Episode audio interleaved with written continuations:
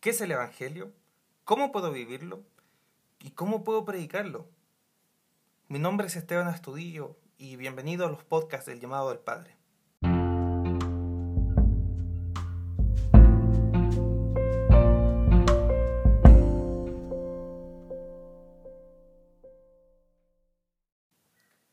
Palabra fiel y digna de ser aceptada por todos. Cristo Jesús vino al mundo para salvar a los pecadores, entre los cuales yo soy el primero. Primera de Timoteo 1.15.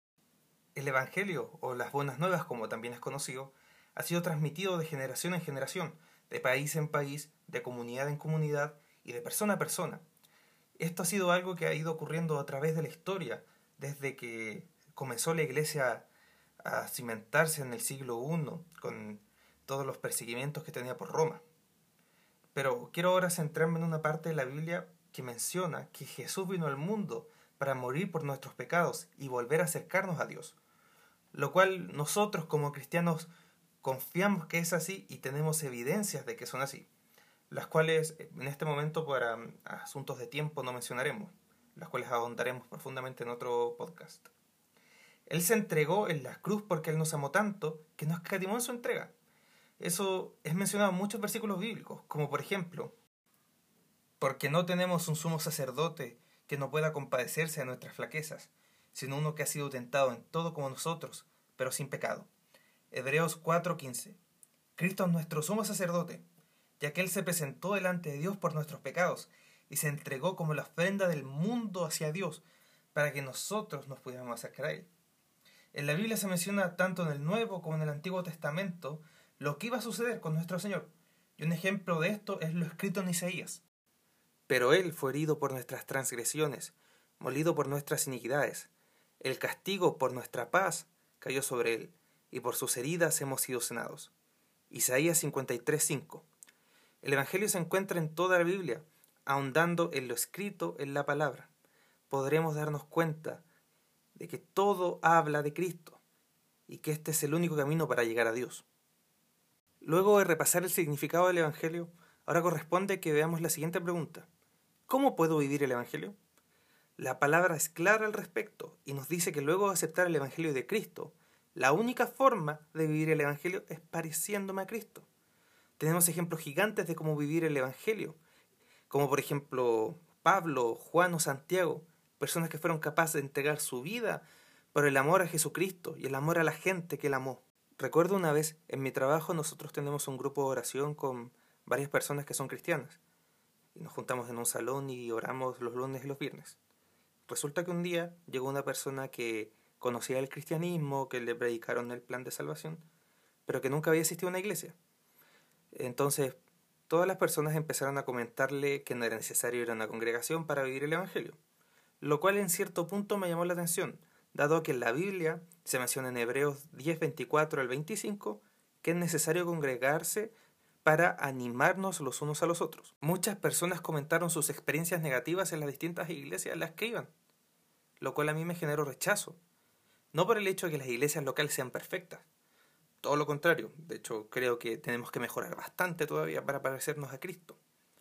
Pero sí que sus palabras no sonaban con amor, lo cual también me llevó a una reflexión de ¿Cómo tiene que ser un cristiano que tiene el Evangelio en su vida? ¿Cuáles son las bases que tiene que tener? Y yo traté de resumirlos en los siguientes puntos. El primer punto es tener a Cristo en mi corazón. Cuando yo acepto el Mesías en mi vida, el Evangelio empieza a actuar dentro de mi ser. El segundo es el amor por la humanidad. Esto va más allá de la gente que me agrada o de los mismos cristianos. Este punto habla de toda la humanidad de los violadores, los pedófilos, los asesinos, los ladrones, los que usan el nombre de Dios en vano. Jesús nos dice que amemos a todos, sin fijarnos en sus defectos o carencias. Cristo se entregó por todos ellos, sin ninguna excepción. El tercer punto es perdonar 70 veces 7. ¿Qué significa? No, no que hay que perdonar 490 veces, sino que no hay que generar rencor en nuestros corazones, sino entender que todos nos equivocamos. Todos nosotros tenemos esa naturaleza humana que falla y que erra, incluso dando lo mejor de nosotros mismos. Por eso Jesús nos pide que perdonemos, porque Él perdonó toda nuestra culpa, nuestro pecado. El otro punto, el punto número cuatro, es entregar todo. Una vez eh, una persona, me acuerdo en un grupo de trabajo hace mucho tiempo, me dijo, yo no puedo delegarles trabajos porque no hacen lo que se les pide. Cuando él mencionó eso, yo recordé a Jesús que, que dejó de encargado de finanzas a Judas cuando estaba en la tierra, el cual robaba parte de las ofrendas. Dios trabaja con la gente, no nosotros. Nosotros no somos quienes para decir que una persona puede hacer esto y que una persona no puede hacer esto. Y el último punto que quiero mencionar ahora es reconocer pecados. Reconocer nuestra condición de pecadores es un paso gigante. Si yo no reconozco que soy pecador y que necesito de Cristo, no podré acercarme a Él. No podré rendirme delante de Dios para que Él me sane, para que Él me trate, para que Él me purifique con su amor perfecto. Estos son algunos puntos que debe tener un cristiano. Existen más, pero yo considero que estos son los más comunes y y una de las bases más potentes que tiene que tener el Evangelio. Finalmente, entonces, ¿cómo puedo vivir el Evangelio? Yo para poder vivir el Evangelio genuino necesito tener dos cosas. Recibir a Cristo en mi corazón y recibir el Espíritu Santo por medio de éste y leer las Escrituras.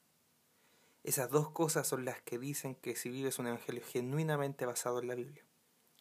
He conocido mucha gente en toda mi vida cristiana de distintas denominaciones pero esa base del Evangelio es transversal a todas las denominaciones. Y cuando alguien usa ese Evangelio como base, el Evangelio de Jesucristo bíblico, se nota. Para terminar la última pregunta que nos queda pendiente, que es, ¿cómo puedo predicar el Evangelio? Eh, quiero mencionarles que predicar el Evangelio es algo tan amplio que no me atrevería a decir que solamente hay una manera o una forma. Pero sí que hay un par de bases que son transversales al resto, las cuales son con mis acciones y con mis palabras. Vivir el Evangelio da frutos en mi vida, los cuales son conocidos como los frutos del Espíritu, los cuales son visibles para la gente. Por eso a veces has escuchado que personas te dicen, oye, tú eres distinto, o como que tú no eres igual a los demás. Y ese es el Espíritu que está dando testimonio dentro de ti. Es normal que todos tengamos cosas por mejorar, pero quiero animarte a que podamos vivir un Evangelio basado en la palabra, no un Evangelio basado en nuestras emociones, sino un evangelio que esté cimentado en la piedra angular, establecido en Cristo bíblico, y no en nuestras propias percepciones de Jesús. Hoy quiero decirte que el Cristo bíblico se encuentra delante tuyo y quiere vivir contigo, dentro de ti. No tengas miedo al cambio que esto pueda producir en ti, a las cosas que puedas perder o a los cambios que puedan venir en el futuro. Porque esto es basura comparado al conocimiento de Cristo y su vida eterna. No tengas miedo porque te van a rechazar, no quiero decirte que tu palabra será aceptada por todos, no, no quiero mentirte, pero que nuestro objetivo tiene que ser predicar el Evangelio y la sana doctrina del Jesús bíblico. Esa es nuestra única meta. Y eso es el mandamiento que Cristo nos dejó antes de irse. Permíteme orar por un segundo. Padre, en el nombre de Jesús te, te quiero dar gracias por este tiempo. Gracias por que tú nos enseñas que tu evangelio es un evangelio concreto, que tú viniste al mundo a entregarte por nosotros, por lo cual estamos eternamente agradecidos, Señor. Te pedimos que nos enseñes tu evangelio real, que nos enseñes a vivir, Padre, en base a tu palabra, y que nos enseñes a amar sin importar a quién, Señor.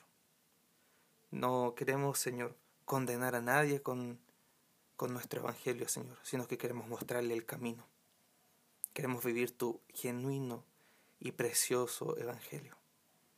Te pido que la persona que esté escuchando esto, Señor, sea enriquecida en tu palabra, Padre, y que tú amonestes su vida para que pueda prepararse más en tu, en tu conocimiento, Padre. Gracias, gracias por este tiempo, Señor. En el nombre de Jesús. Amén.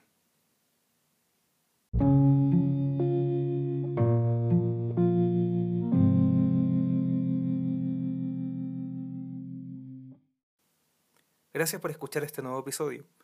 Eh, si te gustó, danos algún comentario, algún me gusta, dependiendo de la plataforma en la que lo estés viendo. Subimos mensualmente contenido a Spotify, a Google Podcast, a Apple Podcast y otras plataformas como Anchor, por ejemplo. Si tienes alguna sugerencia o comentario, o te gustaría proponer un tema del que habláramos, te dejo el siguiente correo para que podamos comunicarnos y responder algunas dudas tal vez más internas que tengas. El llamado del padre arroba gmail.com. Muy pronto estaremos subiendo contenido, así que quédate atento por este lado. Muchas gracias, bendiciones y espero que de verdad este contenido sea de bendición para tu vida.